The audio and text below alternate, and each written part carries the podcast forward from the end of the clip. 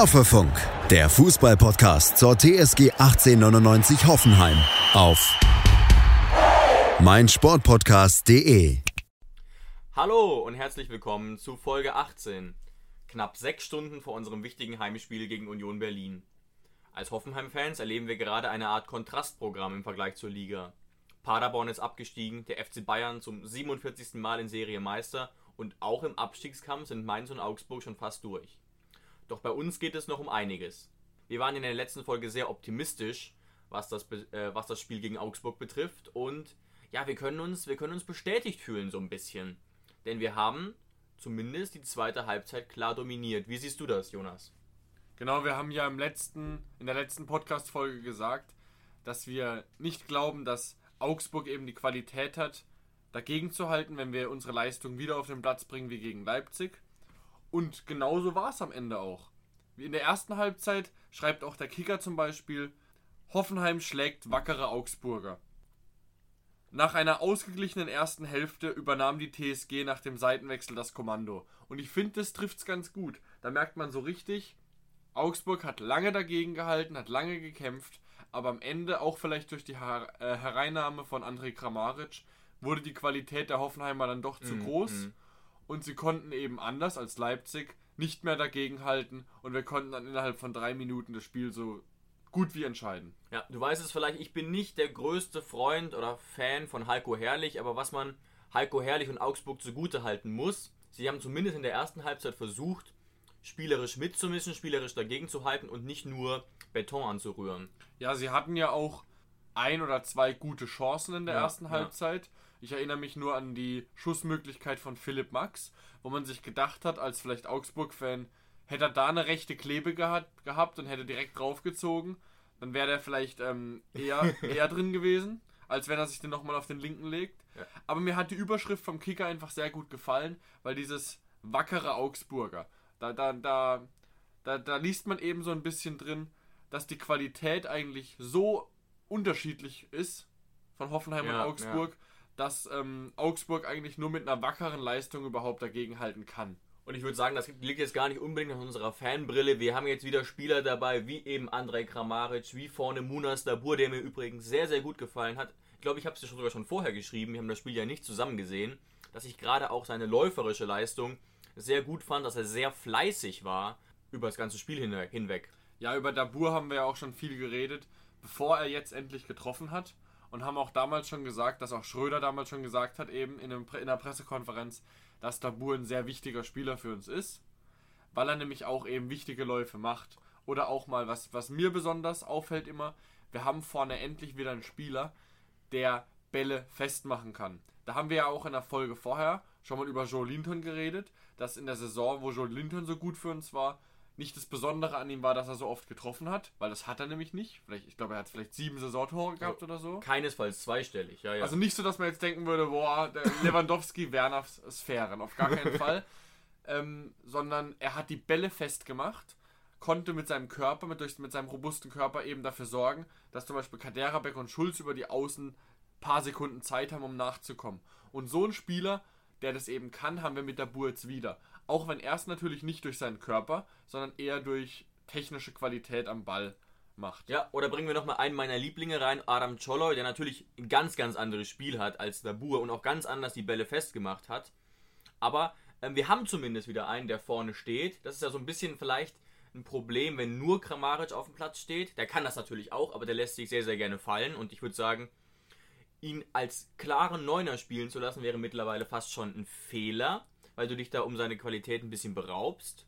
Und deswegen kann das vielleicht auch mit Dabur und Kramer ganz gut zusammenklappen. Ja, es kann auf jeden Fall zusammenklappen, weil Kramaric, wie du gesagt hast, sehe ich wirklich nicht mehr als, als richtiger Stürmer, weil er liebt es einfach viel zu sehr, sich den Ball irgendwo auf der Acht zu holen mhm. und dann Meter zu machen. Und wenn er halt der Stürmer ist und nicht, nicht genau abgesprochen ist, dass dann, was weiß ich, ein Rudi durch in die Mitte äh, in den Sturm startet, was ich übrigens gern mal sehen würde, ähm, aber, ähm, also wenn da keine Absprache ist, dass dann ein Wechsel geschieht, dann wen soll er dann schicken, Kramaric? Und deswegen kann ich mir das schon vorstellen, weil auch wenn sie sich spielerisch natürlich schon ähneln, ähneln beide nicht wirklich groß, beide äh, eher schmächtig, beide dribbelstark, sind es schon andere Spielertypen. Dabur bleibt eher vorne und Kramaric will eben überall so ein bisschen sein. Und deswegen kann es schon gut harmonieren. Ja, absolut. Und das ist ja auch so ein Punkt. Ich muss sagen, ich habe die letzten zwei Spiele, ähm, Ilas Bebu, den wir ja jetzt nicht total verehren, muss man sagen, äh, sehr stark wahrgenommen. Und das lag vielleicht eben auch ähm, daran, dass er jetzt wirklich als klarer Joker eingesetzt wurde. Ja, bei Bebu ist ja so ein bisschen das Problem, dass er eben in der letzten Zeit spielen musste von Anfang Eigentlich an. Eigentlich immer, ne? Ja, er wurde ja auch oft auch als, ähm, als ähm, zentraler Stürmer eingesetzt, wo er für mich schon relativ verloren ist. Ähm, und was man natürlich auch bei Bebu ganz klar so sagen muss, er profitiert natürlich wahrscheinlich auch ein bisschen von einem Kramaric und von einem Dabur auf dem Platz. Tut natürlich jeder Spieler, wenn, wenn neben Ja. ihm ein Kramaric oder ein Dabur steht, aber ihm wahrscheinlich besonders, weil eben ähm, er davon profitiert, wenn die Kreativität eben andere Spieler für ihn übernehmen. Weil er ist ja wirklich. Und auch das Festmachen, oder, oder nicht? Also, Ja, genau. ich sehe jetzt bei ihm nicht diese technische Klasse von Dabur, ehrlich gesagt, aber auch nicht diese physische Fähigkeit von Adam Choloy, Bälle festzumachen. Das Problem hat er vielleicht ein bisschen. Ja, er, Als klarer Neuner. Er ist, der er ist ein bisschen ein Mittelding. Ich finde ihn schon relativ kopfballstark, aber ich habe ihn jetzt noch nie irgendwie so gesehen, dass er vorne jetzt wirklich den Ball Und behauptet ich glaube, er ist auch nur oder so. 1,82, also es ist, es ist ja. kein, es ist kein, kein, kein Choloy. Ähm, aber ich, vielleicht ist das jetzt gerade die Rolle, in der er so ein bisschen aufblühen kann. Ich erinnere mich, wie gesagt, immer noch an diese starke Rückrunde in Hannover und gerade an die FIFA-Spieler da draußen. Er ist halt ein Spieler, der die Abwehr überläuft. Alles andere ist nicht sein Spiel und das ist auch völlig klar. Ich persönlich, als ich gesehen habe, dass wir ihn kaufen, habe ich gedacht, keine schlechte Idee, dachte aber sofort, okay, als Rechtsaußen. Ja. Und er hat jetzt fast nie Rechtsaußen gespielt, obwohl er das oft getan hat in der Vergangenheit auch. Ja, weil du jetzt gerade gesagt hast, wir haben bis jetzt, ähm, in Anführungszeichen, Bebu noch nicht verehrt, aufgrund seiner Leistungen bis jetzt. Aber ähm, man muss halt wirklich genauso sagen, du kannst ihn auch nicht ähm, bewerten anhand seiner Leistung bis jetzt, weil er eben nicht so spielen durfte, wie er es eben am besten kann. Und jetzt fängt so langsam an, dass er in die Rolle wächst. Vielleicht ist er auch einfach ein Spieler, dessen Qualität am höchsten ist für uns, wenn er eben ab der 60. reinkommt. Was ja auch gar nicht negativ gemeint ist. Ich fand auch gerade seine Spritzigkeit wirklich stark. Er hat ja diese Riesenchance von Maxi Bayer vorbereitet. Und auch generell, das möchte ich nochmal kurz sagen, zum Spiel. Ähm, wir hatten wahnsinnig viele Torchancen und haben diesmal auch eine ordentliche Chancenverwertung gehabt. Klar, vielleicht kann man auch sagen, wir hätten vier Tore schießen müssen. Okay, okay, aber Aluminiumtreffer sind jetzt nicht wirklich unbedingt, ähm, ist nicht unbedingt eigenes Versagen. Also wir haben uns wahnsinnig viele Chancen rausgespielt. Ich glaube vier Alu-Treffer und wie ihr wisst, drei Tore.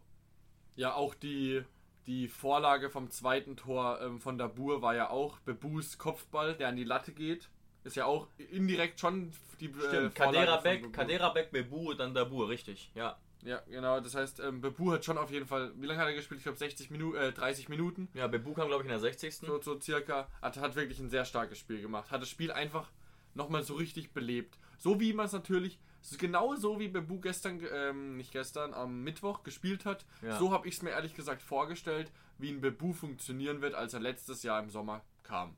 Ja, oder wenn, dann Stamm, dann eben halt auf dem Flügel, wenn in der Mitte ein Spieler ist, wie eben Dabur oder auch ein physisch stärkerer Spieler, wie vielleicht Belfodil, der vielleicht nie wieder für uns spielen wird, aber vom Spielertyp her. Ähm, und nicht eben als, als Neuner so ein bisschen verloren. Ja, vorne, aber Wenn, man, wenn man jetzt sonst eben die Qualitäten von Dabur und Kramaric eben nicht zur Verfügung hat und man spielt beispielsweise mit, einem, mit einer Doppelspitze Baumgartner Bebu, dann kann man mit Sicherheit nicht erwarten, dass Bebu den Ball runterholt, sich behauptet, sich dreimal dreht und, Ja. dann, den, und dann auch noch Kramaric-like oder Grilic-like den tödlichen Pass auf Baumgartner spielt. Das ist einfach nicht sein Spiel und da, danach soll man ihn auch nicht bewerten. Man bewertet ja auch, ähm, was weiß ich, Olli Baumann nicht nach seinen Toren, sondern nach dem, also dumm gesagt. Man Ja, ja. ja. Genau.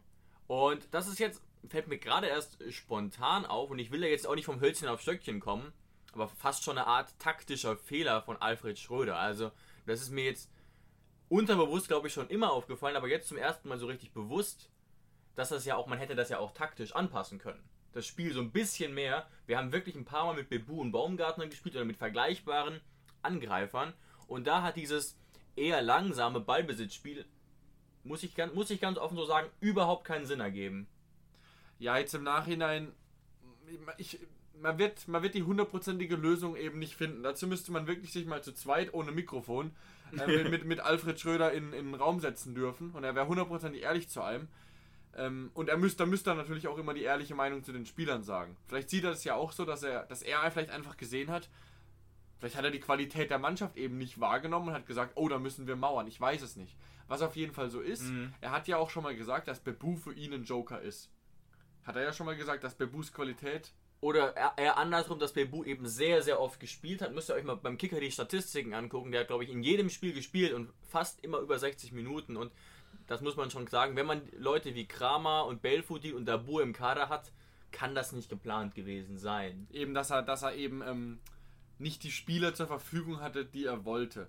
Aber das jetzt, war ja auch ein Streitpunkt. Ne? aber jetzt Also- muss man natürlich auf der anderen Seite auch sagen, jetzt wo man zwei Spiele gesehen hat, vielleicht hat er auch einfach ähm, die Qualität als Trainer vielleicht in dem Moment nicht gehabt, zu sehen, was für Spieler er zur Verfügung hat und wie man dann eben spielt. Ich meine, wenn, wenn ich einen wenn ich einen Bebu auf dem Platz habe, dann muss ich vielleicht auch sagen, okay, dann spiele ich einfach auch anders. Und spiele nicht diesen Ballbesitzfußball mit langen Flanken vorne nach, auf Bebu, sondern dann stelle ich eben mein Spiel irgendwie ein bisschen um. Und vielleicht hat eben Schröder in, der, in dem Moment eben die Qualität dafür nicht gehabt. Hey, Malte Asmus von meinsportpodcast.de hier. Ab März geht's weiter mit unseren 100 Fußballlegenden. Staffel 4 bereits. Freut euch auf Zlatan Ibrahimovic, Michel Platini, Cesar Luis Minotti, Paolo Maldini, um nur mal vier zu nennen. Und bis wir mit der vierten Staffel kommen, hört doch einfach noch mal rein in die bisherigen drei Staffeln. Ronaldinho, Sepp Meyer, Gary Lineker, Lothar Matthäus und viele weitere warten da auf euch. 100 Fußballlegenden. Jetzt überall, wo es Podcasts gibt. Und vielleicht hat eben Schröder in, der, in dem Moment eben die Qualität dafür nicht gehabt. Ja, also wenn ihr euch die alten Folgen angehört habt oder euch nochmal anhört, dann merkt ihr, dass wir ja durchaus in weiten Teilen äh, Schröder auch verteidigt haben. Aber ehrlich gesagt wird es nach und nach e- immer undurchsichtiger eigentlich eher als verständlicher. Klar, nochmal, er hatte Kramer fast nie zur Verfügung, beispielsweise, aber dennoch, ähm, ja, du hast es so ein bisschen gesagt, fast wirkt es so, als hätte Schröder uns diesen Fußball, den wir jetzt spielen, nicht so richtig zugetraut vielleicht. Als hätte, es wirkt eigentlich so, wir haben ja auch gesagt, Nagels, Nagelsmann hat ja vor dem RB-Spiel auch gesagt, er Ja. glaubt, dass wir in alte Muster zurückfallen. Und das muss man ja, musste man ja ganz klar verneinen.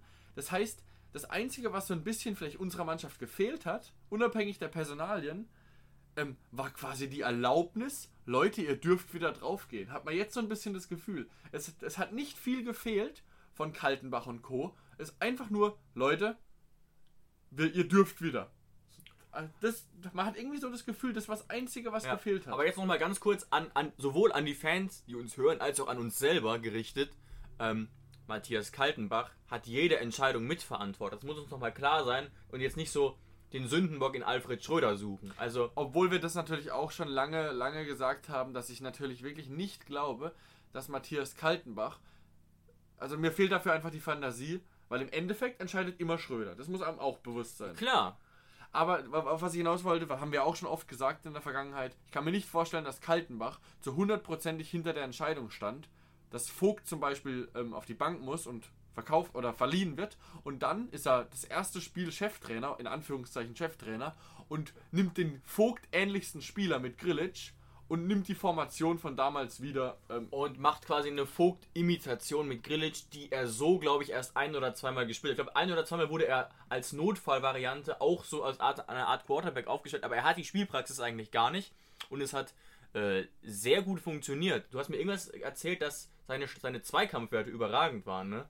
Ja, ich habe gesehen, dass ähm, Grillitsch irgendwie eine 96-prozentige Passquote hatte, was überragend ist. Und er hat- er hat 86 durchgespielt, ne? er hat durchgespielt und 86% Zweikämpfe gewonnen. Das ist absolute Weltklasse. Zum Vergleich, ein Posch hat, glaube ich, nur um die 40% Zweikämpfe gewonnen. Also, Die Frage ist natürlich auch immer, welche Zweikämpfe gewinnt man, weil Porsche hat insgesamt, meiner Meinung nach, bisher eine sehr gute Form. Das ist gar nichts gegen Posch, weil Posch gefällt mir immer sehr gut, hat mir auch jetzt gegen, gegen Augsburg sehr gut gefallen. Damit wollte ich einfach nur sagen, wie geisteskrank gut diese 86% sind. Auch wenn man natürlich nie weiß, wie die Qualität der Zweikämpfe war. Das steht natürlich nicht dabei. Aber alleine, alleine auch äh, äh, die Passquote und ähm, ich glaube, wir und unsere Freunde von Hoffe News haben Grillage auch mit einer 2 oder 2,5 bewertet, was jetzt gar nicht so gut klingt, aber das ist gerade für die Position äh, wirklich, wirklich sehr, sehr gut. Ja, wenn du, wenn du keine Tore oder kein, keine Vorlage machst, dann ist es wirklich fast die Bestnote. Ja, ja, also auch fast schon, fast schon ein bisschen unfair, aber wenn wir schon gerade bei unseren Stürmern waren, möchte ich noch mal ganz kurz über unser Küken sprechen, über Maxi Bayer. Ich habe das mal nachgeguckt. 2002 in Brandenburg geboren, 17 Jahre alt, hat jetzt schon, glaube ich, den vierten oder fünften Einsatz fast in Folge gemacht und es waren eigentlich fast immer Einsätze, die mehr als nur zwei Minuten gingen. Und das war jetzt auch wieder, ja, man muss es ganz ehrlich sagen, fast schon die vierte hundertprozentige, die leider, leider nicht reingegangen ist. Aber trotz allem natürlich, das war jetzt die vierte hundertprozentige und meiner Meinung nach war, war die Chance gegen Augsburg nicht mal die größte, die er hatte. Er hatte wirklich richtig, richtig große Chancen und man fiebert mittlerweile richtig mit ihm mit, dass er endlich sein erstes Tor schießt. Aber du hast es gesagt, er ist 17 und er hat sich mittlerweile bei mir und bei den Fans, glaube ich, und vor allem auch beim Trainer das Standing aufgebaut und das ist ein Riesenkompliment für den Maxi Bayer, dass er eingewechselt wird zu einem Zeitpunkt, wo das Spiel noch ähm, in der Entscheidungsphase steckt. Absolut. Das heißt, er wird, er wird quasi gebracht in der Hoffnung, also nicht nur, ah, das Spiel ist so entschieden, jetzt kriegt Maxi Bayer noch 10 Minuten Spielpraxis, sondern er wird mittlerweile als echte Alternative gebracht, weil man von ihm erwartet, er kann Tore schießen. Und er gefällt Was mir. sogar legitim wäre, Ja. ne? Also für so einen Spieler auch zu sagen, okay, du kriegst jetzt erstmal Spielpraxis in den nicht entscheidenden Momenten, weil, wie gesagt, er ist 17. Ähm, dennoch ein, natürlich ein hochbegabter Junge, spielt in der U19 Bundesliga, hat 15 Spiele gemacht, 10 Tore, 4 Vorlagen, eine überragende Bilanz. Ähm, und ja, man, es ist, es ist ja eher so, und das ich, ich, ich nehme ihn als total vollwertigen Spieler wahr. Es ist einfach nur schade, dass diese, ja, dass jetzt bisher keiner reingegangen ist, aber überhaupt kein Vorwurf. Grüße gehen raus. Ähm, der wird schon noch sein Tor machen und ich bin auch sicher, dass er in den nächsten zwei Spielen wieder im Kader stehen wird und auch nochmal Einsatzchancen äh, bekommen wird. Ja, er gefällt mir wirklich sehr gut. Er ist schnell, er, er ackert, er ist gut am Ball und es spricht natürlich auch für ihn als 17-jährigen Kerl. Er wird in die Bundesliga reingeschmissen, was natürlich eine ganz andere Liga ist, egal gegen welchen Innenverteidiger man da spielt. Selbst wenn man gegen Paderborn spielt, das ist eine ganz andere Welt. Ähm, und dass er überhaupt Gerade physisch, würde ich sagen. dass er überhaupt in die, in die Möglichkeit kommt, Tore zu schießen, so oft, spricht schon für ihn. Und vielleicht ist es dann auch einfach nur ein bisschen Erfahrung, die ihm fehlt, dass er vielleicht das nächste Mal, wenn er vorm Tor steht, vielleicht nicht den Vollspann nimmt, sondern eher Kramaric-like. Kramaric hat, hat, ja immer, hat ja immer die Ruhe weg, ihn einfach schön lässig am Torwart vorbeischiebt. Und dann bin ich mir auch sicher, werden wir demnächst das erste Tor von Maxi Bayer sehen. Ja, also wirklich ein hochbegabter Junge, ist, glaube ich, seit zwei Jahren bei uns, mit 15 gewechselt und bei Energie Cottbus ausgebildet, dass die nach wie vor eine, eine sehr gute Jugendarbeit haben. Ähm, ein Thema habe ich noch auf dem Zettel, das jetzt rückblickend fast schon egal wirkt, aber das sehr, sehr entscheidend hätte werden können. Du hast fast einen Schlaganfall bekommen. ähm, das Foul oder manche würden auch sagen vermeintliche Foul an Jakob Brun-Larsen. Möchtest du mal sagen, wie du die Situation eingeschätzt hast, Jonas? das Spiel ist gelaufen und dann in, in realer Geschwindigkeit. Aitekin hat ja sofort gesagt, dass es kein Elfmeter ist. Da, wie gesagt, man ist so weit weg als, als, als Zuschauer, da hat man keine Ahnung. Deswegen in, in realer Geschwindigkeit kann man da Aitekin natürlich immer in Schutz nehmen und die, VR, äh, die, die Videoschiedsrichter. Aber ich sehe die Wiederholung in Zeitlupe und Aitekin hat auch jederzeit die Möglichkeit, sich die Wiederholung anzugucken und die Kollegen in Köln auch. Und dann sehe ich in der Zeitlupe einfach nur ganz klar, dass Brun Larsen in vollem Lauf ist und dass der Verteidiger von Augsburg, Augsburg ihm auf den Fuß tritt. Und dann frage ich mich, wie soll das kein Elfmeter sein? Ja. Also ich habe auch beim, beim ersten Mal gedacht, ja gut, ähm, das war wahrscheinlich minimal, das reicht. Dann sieht man die Slow Motion und denkt sich, Moment mal. Und man muss sehen, klar, die Position, in der er gefoult wird, ist nicht wirklich besonders gefährlich. Das Foul ist nicht besonders hart, aber darum geht es ja gar nicht. Darum geht es überhaupt Das, sind, nicht. das muss man sich immer noch klar machen. Das sind keine Kriterien. Im Strafraum gilt eigentlich nur Foul oder kein Foul. Und es war ein Foul. Die entscheidende Frage, und da haben wir uns so ein bisschen, ja, sind uns, glaube ich, ein bisschen uneinig, ist es eine klare Fehlentscheidung. Und das ist was, was mich brutal aufregt, weil mein Gefühl war, vielleicht letztes Jahr oder so, wurde jeder Dreck nochmal gevideocheckt. Alles. Und es ging sieben Minuten, bis es gecheckt wurde. Und jetzt wird ganz, ganz viel laufen gelassen. Wir denken nochmal an, an andere Situationen aus anderen Stadien. Das betrifft nicht nur uns. Ich möchte mich hier gar nicht in so eine Opferrolle reinbringen. Überhaupt nicht. Gerade nochmal Kampel gegen Kastenmeier. Äh, bei Leipzig Größte gegen Düsseldorf. Frechheit, die größte Frechheit des Guck, Spieltags. guckt es euch an, guckt euch auf YouTube die The Zone-Zusammenfassung an, da müsste es drin sein. Ähm, und im Prinzip hätte Düsseldorf äh, dieses Spiel definitiv verloren, wenn es diesen Elfmeter gibt. Den muss es geben. Ich persönlich Und, und sagen wir einfach mal nur, am Ende steigt Bremen direkt ab wegen einem Punkt. eventuell. Kann der gewesen sein. Eventuell. Und dann soll, dann will mir jemand erzählen, dass der Videobeweis irgendetwas fairer macht. Ähm, und wie du gesagt hast, mittlerweile, früher wurde jeder Scheiß kontrolliert. Mittlerweile, äh, und mittlerweile finde ich, sind wir wieder in so einer Phase der Willkür. Es hat, hängt wieder extrem davon ab, welcher Schiedsrichter auf dem Platz steht. Das heißt, es werden generell Fehler gemacht. Manche Sachen werden gar nicht angeguckt, manche Sachen werden angeguckt. Manche Schiedsrichter gucken immer noch jeden Scheiß an, manche Schiedsrichter gucken sich gar nichts an.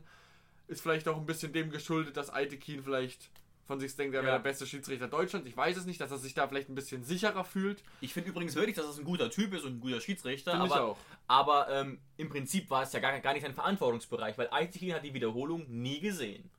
Wahrscheinlich, es muss so gelaufen sein, dass der Videoschiedsrichter aus Köln gesagt hat, das musst du dir gar nicht nochmal angucken, das war gar nichts. Hätte er gesagt, oh, da bin ich mir nicht sicher, hätte Eidekin sich das selber angeguckt und ich bin mir auch zu 90% sicher, dass Eidekin keine andere Wahl gehabt hätte, wenn er sich das, wirklich, wenn er da rausgeht zur Mittellinie und sich das drei, vier Mal anguckt, von, mit der Obensicht, mit der seitlichen Sicht und es- man sieht ganz genau, wie er ihm auf den Fuß tritt. Er hat keine andere Wahl, aber er kriegt diese Chance nicht mal, um sich quasi zu Wer verbessern. weiß, vielleicht saß er auch gestern oder vorgestern da und dachte sich, scheiße, das ist ja unglücklich gelaufen. Und deswegen, es ist mittlerweile eine komplette Willkür, was da abgeht. Es passieren genauso viele Fehler und die Fehler regen mich noch mehr auf, weil es eben jetzt die Weil es Chance die gibt. Möglichkeiten gäbe, denkt Ähm, man, denkt man sich zumindest. Ne? Genau. Und deswegen könnte man, und selbst wenn es nur die Hälfte der Fehlentscheidungen gibt, bleibt das Spiel trotzdem genauso unfair. Und deswegen könnte man jetzt einfach die ganze, die ganze Technikkacke, was den Videobeweis betrifft, wieder wegnehmen und einfach die Individuen, die Schiedsrichter auf dem Platz, selber Fehler machen lassen, bevor sie die Fehler mit Videobeweis machen. Weil dann sind sie noch viel schlimmer. Aber ich muss auch ehrlich sagen, ähm, wir haben das Spiel gewonnen, deswegen interessiert es jetzt wahrscheinlich im Nachhinein auch keinen. Oder es interessiert im Nachhinein keinen, weil wir nicht Bayern München sind, wo man das dann im Doppelpass vier Stunden lang äh, zerreden kann. Aber ich bin es mittlerweile einfach leid, über den Videobeweis zu reden. Ich nerv mich schon selber. Aber man hat einfach jede Woche muss man darüber reden. Jede Woche. Vor zwei Wochen oder letzte Woche Alfonso Davis eine Riesenfrechheit. Verschiedene Ja, der, der tritt ihn Handprobleme. einfach. Das ist, das Ja. ist, da kommt man aus dem Kopfschütteln nicht mehr raus. Und deswegen, ich bin es einfach leid, darüber zu reden. Ähm, und es lässt sich nicht ändern. Es ist einfach nur komplette Willkür, was da mittlerweile abgeht. Und wie wir sehen, und peinlich. trifft, und trifft es jeden Verein, ja. Ja. Also wir sind da, glaube ich, ich nicht ganz so sehr wie du beide ein bisschen skeptisch, aber sagen wir mal so, freuen wir uns darüber, dass es für uns jetzt überhaupt keine Auswirkung hatte. In dem Fall anders als bei der Hübner-Situation zum Beispiel, die ja, naja, lassen wir es gut sein, darüber haben wir schon auch in der vorletzten Folge geredet. Und blicken jetzt viel, viel wichtiger für uns. Und das finde ich, wirklich auch sehr erfreulich. Also, ich weiß nicht, wie es dir geht, Jonas. Mein Puls ist jetzt schon so ein bisschen erhöht, weil es ist wirklich ein sehr wichtiges Spiel und wir haben es total in eigener Hand gleich gegen Berlin, weil wir müssen, es ist ähnlich wie gegen Augsburg, wir sind, müssen als dominante Mannschaft auftreten, wir haben den besseren Kader und wir haben sozusagen noch das wichtigere Saisonziel zu erreichen. Das haben auch Rosen oder auch sogar Steven Zuber ziemlich klar gemacht bei ihren Aussagen gegenüber der Presse. Ja, also wir müssen heute auf jeden Fall alles geben und voll auf Sieg gehen, weil die Wahrscheinlichkeit ist hoch, sage ich jetzt einfach mal, weil, weil Freiburg in München spielt, ähm, dass mit einem Sieg wir den siebten Platz sicher machen können. Dass dann der 34. Spieltag, zumindest für den siebten Platz, sechster Platz weiß Quasi, man quasi nicht, irrelevant ist. quasi ne? irre irrelevant wird. Und diese Chance muss man einfach mitnehmen, weil wir am letzten Spieltag eben, auch wenn wir immer gute Erfahrungen gegen Dortmund am letzten Spieltag gemacht haben, schon zweimal in der Vergangenheit, aber ähm, es ist immer noch Dortmund. Und deswegen sollte man eher auf das Spiel gegen Union Berlin bauen. Aber das wird natürlich auch gemacht werden. Da wird der volle Fokus drauf liegen. Eben, und natürlich ist es jetzt viel Küchenpsychologie, aber im Prinzip kann Union Berlin sehr stolz sein, jetzt schon auf diese Saison. Und Ja. Wir wissen es nicht genau. Meine Theorie ist einfach, Das sind natürlich auch immer blöde Fragen, teilweise von Journalisten kommen, aber manche Spieler von Union werden jetzt so ein bisschen erlöst sein und vielleicht sogar befreiter aufspielen. Manche andere werden aber es nicht mehr ganz schaffen, an diese 100% ranzukommen. Und im Mittel wird sich dann vielleicht gar nichts ändern, das wissen wir nicht. Das weiß niemand. Da, da hätte ich jetzt auch sechs Jahre Psychologie studiert haben können. Ähm, aber natürlich sind Es ist, grundsätzlich. es ist, ja, es ist ja, finde ich, auch vollkommen egal, wie Union auftritt. Wir sind Hoffenheim, wir haben ein Riesenziel vor Augen, wir Ja. müssen gewinnen. Was für ein Union da kommt. Ein Union, was drei Tage durchgefeiert hat und einen kompletten Kater hat, oder ein Union, was alles gibt, ist uns egal. Wir sind fit, wir wollen in die Europa League, wir sind Hoffenheim und wir gewinnen das Spiel. So müssen wir da rangehen. Ja, und ich denke, das werden, die, werden sie auch machen, wenn wir die letzten zwei Spiele sehen. Da ist ja jetzt auch die Fanszene wieder sehr, sehr positiv, was ich durchaus auch verstehe. Ähm, ich habe es ja gest gestern vorgelesen. Tatsächlich gab es eine Art Party bei Union Berlin und ich glaube, Christopher Trimmel und Geraldo Becker Genau. ähm, wurden mit Geldstrafen belegt von der DFL, weil es Aufnahmen und Fotos gibt, wie sie sich ja viel zu nah genähert haben, auch menschlich auf eine Art verständlich, natürlich unprofessionell. Unserer, äh, wir haben im Kicker gelesen, dass sie wahrscheinlich, oder sagen wir so, Trimmel wahrscheinlich spielen kann. Geraldo Becker ist angeschlagen und wird wahrscheinlich eh nicht spielen können. Wäre natürlich schon eine Schwächung, wenn Trimmel ausfallen müsste, würde, aber die werden jetzt diese Corona-Tests so schnell machen, dass er wahrscheinlich Ja. äh, definitiv zur Verfügung stehen wird. Vor allem Trimmel ist der Kapitän und ist verdammt wichtig für Union Berlin. Ja. Ähm, und ich habe sogar letztes Mal beim Unionsspiel hatte, glaube ich, der Kommentator, also ich lege jetzt nicht meine Hand dafür ins Feuer, aber ich glaube, er hat sogar gemeint, dass Trimmel der Standardkönig in Europa ist. Was? Dass er, dadurch, dass Union Berlin so viel Kopfballtore schießt, Oh, da, da habe ich ja jetzt schon wieder Angst.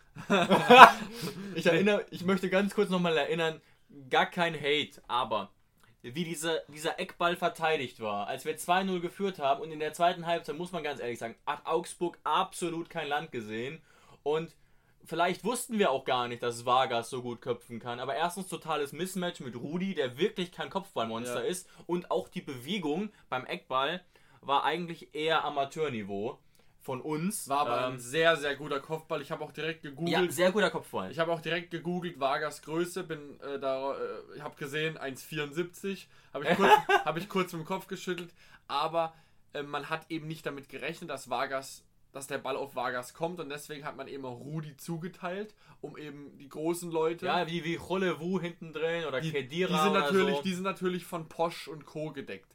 Und deswegen, aber ja, darüber, darüber muss man jetzt ja auch nicht viel reden, dass Rudi jetzt nicht jedes Kopfballduell gewinnt. Deswegen steht er ganz bestimmt nicht im Kader. Aber das muss uns klar sein. Wir haben ja auch einen eigenen Videoanalysten ähm, mit dabei, dass natürlich so eine Mannschaft wie Union Berlin, die zwar erfahrene Spieler im Kader hat, aber natürlich vom Niveau her schon ein Team ist, das irgendwo zwischen Platz 13 und 17 stehen muss eigentlich, ähm, über sowas wie Ecken und Freischüsse kommen muss und das dann wahrscheinlich auch sehr gut einstudiert hat.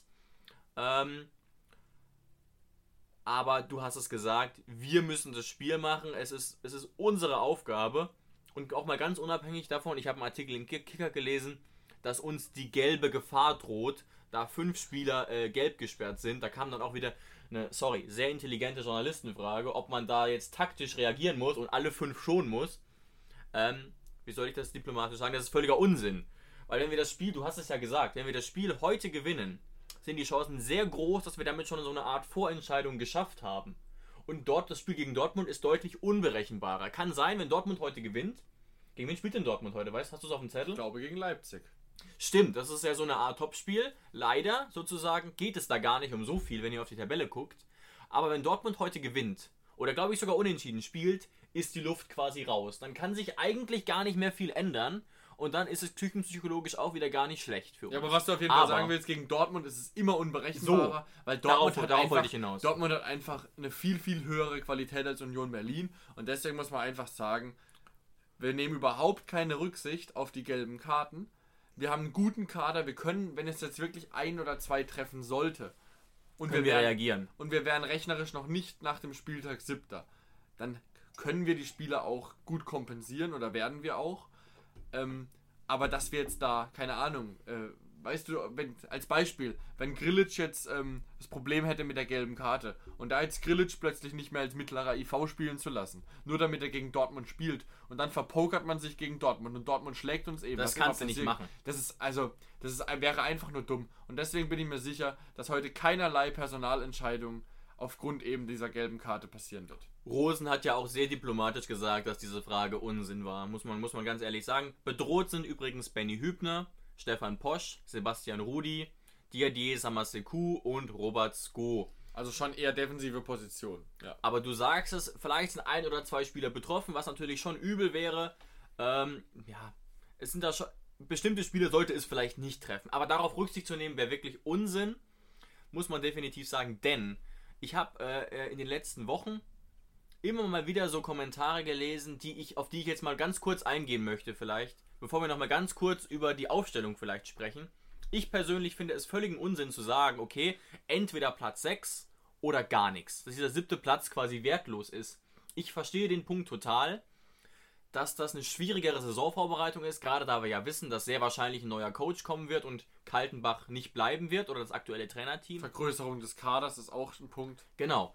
Aber das ist ja, das ist ja der Punkt. Wir würden den Kader vergrößern und der wichtigste Punkt, wir hätten mehr Geld und wir hätten quasi mehr Ansehen in Europa, um neue Spieler anzulocken, weil wir sagen könnten, ja, wir spielen doch Europa League und ähm, ja, ein besseres Standing, um Spieler wie Grilic und Kramaric eventuell zu halten und auch einfach Geld. Also ihr, ihr wisst ja alle, dass das Hoffenheim ein Verein ist, der liquide ist, der aber immer sehr genau guckt, dass immer nur für die richtigen Spieler Geld ausgegeben wird. Der jetzt auch überlegt, ich glaube nicht, dass Sebastian Rudi ehrlich gesagt verpflichtet wird. Der jetzt gerade in den letzten zwei Spielen, sage ich ganz offen, ein sehr gutes Spiel gemacht hat. Zweimal ein sehr gutes Spiel. Er ist wieder der Alte so ein bisschen. Ja, davor unter Schröder, auch wenn Schröder ihn, ja, man muss fast sagen, geliebt hat, auch verständlicherweise, hat er unter Schröder relativ mittelmäßig gespielt. Ja, weil Rudi kein Abräumer ist. Ja, vielleicht war das das Problem, dass diese Taktik jetzt wieder besser passt. Aber der Junge ist 30, würde glaube ich 6 oder 7 Millionen Ablöse kosten. Klingt jetzt nicht so viel, ist auch nicht so viel. Aber dann wäre er auch noch ein Kandidat, den du quasi als den du quasi gleichwertig mehr oder weniger mit Kramaric bezahlen müsstest, weil er eben bei Schalke ein Topgehalt hatte. Ähm, und das sind eben die Probleme und da wird Rosen ganz genau abwägen. Ich habe auch gelesen, darauf will ich jetzt gar nicht genauer eingehen, aber es war in der L'Equipe, also eine eher seriöse Fachzeitschrift aus, aus Frankreich, dass wir ähm, an, am, äh, am russischen Nationalspieler Kuziaev aus St. Petersburg dran sind. 27 Jahre, auch ein Achter. Und er wird sich schon damit beschäftigt werden, ob wir auf dieser Position nachrüsten. Aber wir haben es ja auch gesagt, dass wir es sehr gut und sehr wichtig finden, dass jemand wie Dennis Geiger jetzt wieder mehr eingebunden wird. Ich bin ich auch sehr gespannt, ob der heute, ob der heute wieder spielt, weil Rosen hat ja angedeutet, dass Dennis Geiger trotz guter Leistung mit Sicherheit nicht alle drei Spiele machen wird. Das hat er nämlich vor dem Augsburg-Spiel gesagt. Ja, stimmt. Deswegen kann ich mir schon sehr gut vorstellen, dass das Geiger heute wieder spielt. Wo ich mir absolut sicher bin, ist, dass die Fünferkette heute wieder genauso. Grilic ähm, wird spielen, solange er nicht spielunfähig ist. Ja, Grilic wird genauso diese zentrale Rolle, dafür spielt das einfach zu überragend. Und was, das Einzige, was eigentlich relativ interessant wird, ähm, was für Achter passiert da vielleicht eine kleine Änderung. Da haben wir einige Optionen, genau. Ja, rutscht Geiger vielleicht für Rudi rein oder so irgendwas. Und kann Kramaric, ist diesmal die Lösung für Kramaric vielleicht nicht die Einwechslung, ähm, sondern eben die Auswechslung, dass er von Anfang an vielleicht die ersten 60 spielt. Wäre denkbar, ne? Gerade gegen Union Berlin, weil wir haben es wir haben schon mal gesagt, Kramaric ist jetzt nicht der Spielertyp wie Bebu. Den kannst du eigentlich immer einsetzen, der kommt eh übers Spielerische und nicht über den, nicht über den Sprint zwingend. Ähm, und da bin ich, bin ich tatsächlich auch gespannt, ähm, ob es da Veränderungen gibt. Im Prinzip könnte man sagen, gleiche Elf. Das Problem ist eben die englische Woche. Das heißt, es wird viel um solche Punkte gehen, die wir nicht sehen. Da hätten wir jede Trainingseinheit sehen müssen. Wenn heute, wenn ähm, heute ein Spieler nicht spielt, wo man, wo man denkt, er hat am Mittwoch gut gespielt, ähm, dann dazu müsste man, um das beurteilen zu können, bei jeder Trainingseinheit dabei gewesen ja. sein. Weil heute wird es auch einfach viel, vor allem gegen Union Berlin, die wahrscheinlich kämpfen werden, um Frische ähm, und eben Spritzigkeit gehen. Und das kann eben nur Kaltenbach und Co. beurteilen. Ja, was klar ist, das wurde auch bei der PK gesagt, Adamian, Belfodil, Harvard Nordfight und Kostas Stafilidis fallen aus. Muss man ganz ehrlich sagen, gerade die zwei Neuen wiegen jetzt nicht so schwer, haben in dieser Saison keine so große Rolle gespielt. Ähm, aber ihr merkt, es ist sehr schwierig zu prognostizieren. Aber wir sind ja definitiv guter Dinge und wir sehen schon in ja fast fünf Stunden geht's los. Also im Prinzip ist die Marschroute wie gegen Augsburg. Wir müssen dominant agieren und wir müssen dieses Spiel eigentlich gewinnen. Es wäre sehr, sehr wichtig. Und dann können wir Ähm, nach dem Spiel auch mal ein bisschen nach München linsen Genau. und gucken, ob wir ein bisschen Schützenhilfe bekommen haben. Und da sind wir sehr gespannt. erstmal nur auf uns gucken. Ich bin, ich bin sehr gespannt. Ähm, Freue mich, dass ihr eingeschaltet habt und wir hören uns wieder, ich denke, am Sonntag oder Montag mit einer Folge danach und ähm, hoffentlich mit positiven Nachrichten. Danke euch fürs Einschalten. Bis dann. Wie baut man eine harmonische Beziehung zu seinem Hund auf? Puh, gar nicht so leicht. Und deshalb frage ich nach, wie es anderen Hundeeltern gelingt, beziehungsweise wie die daran arbeiten. Bei Iswas Dog reden wir dann drüber. Alle 14 Tage neu mit mir, Malte Asmus und unserer Expertin für eine harmonische Mensch-Hund-Beziehung, Melanie Lippisch. Ist was, Dog? Mit Malte Asmus. Überall, wo es Podcasts gibt.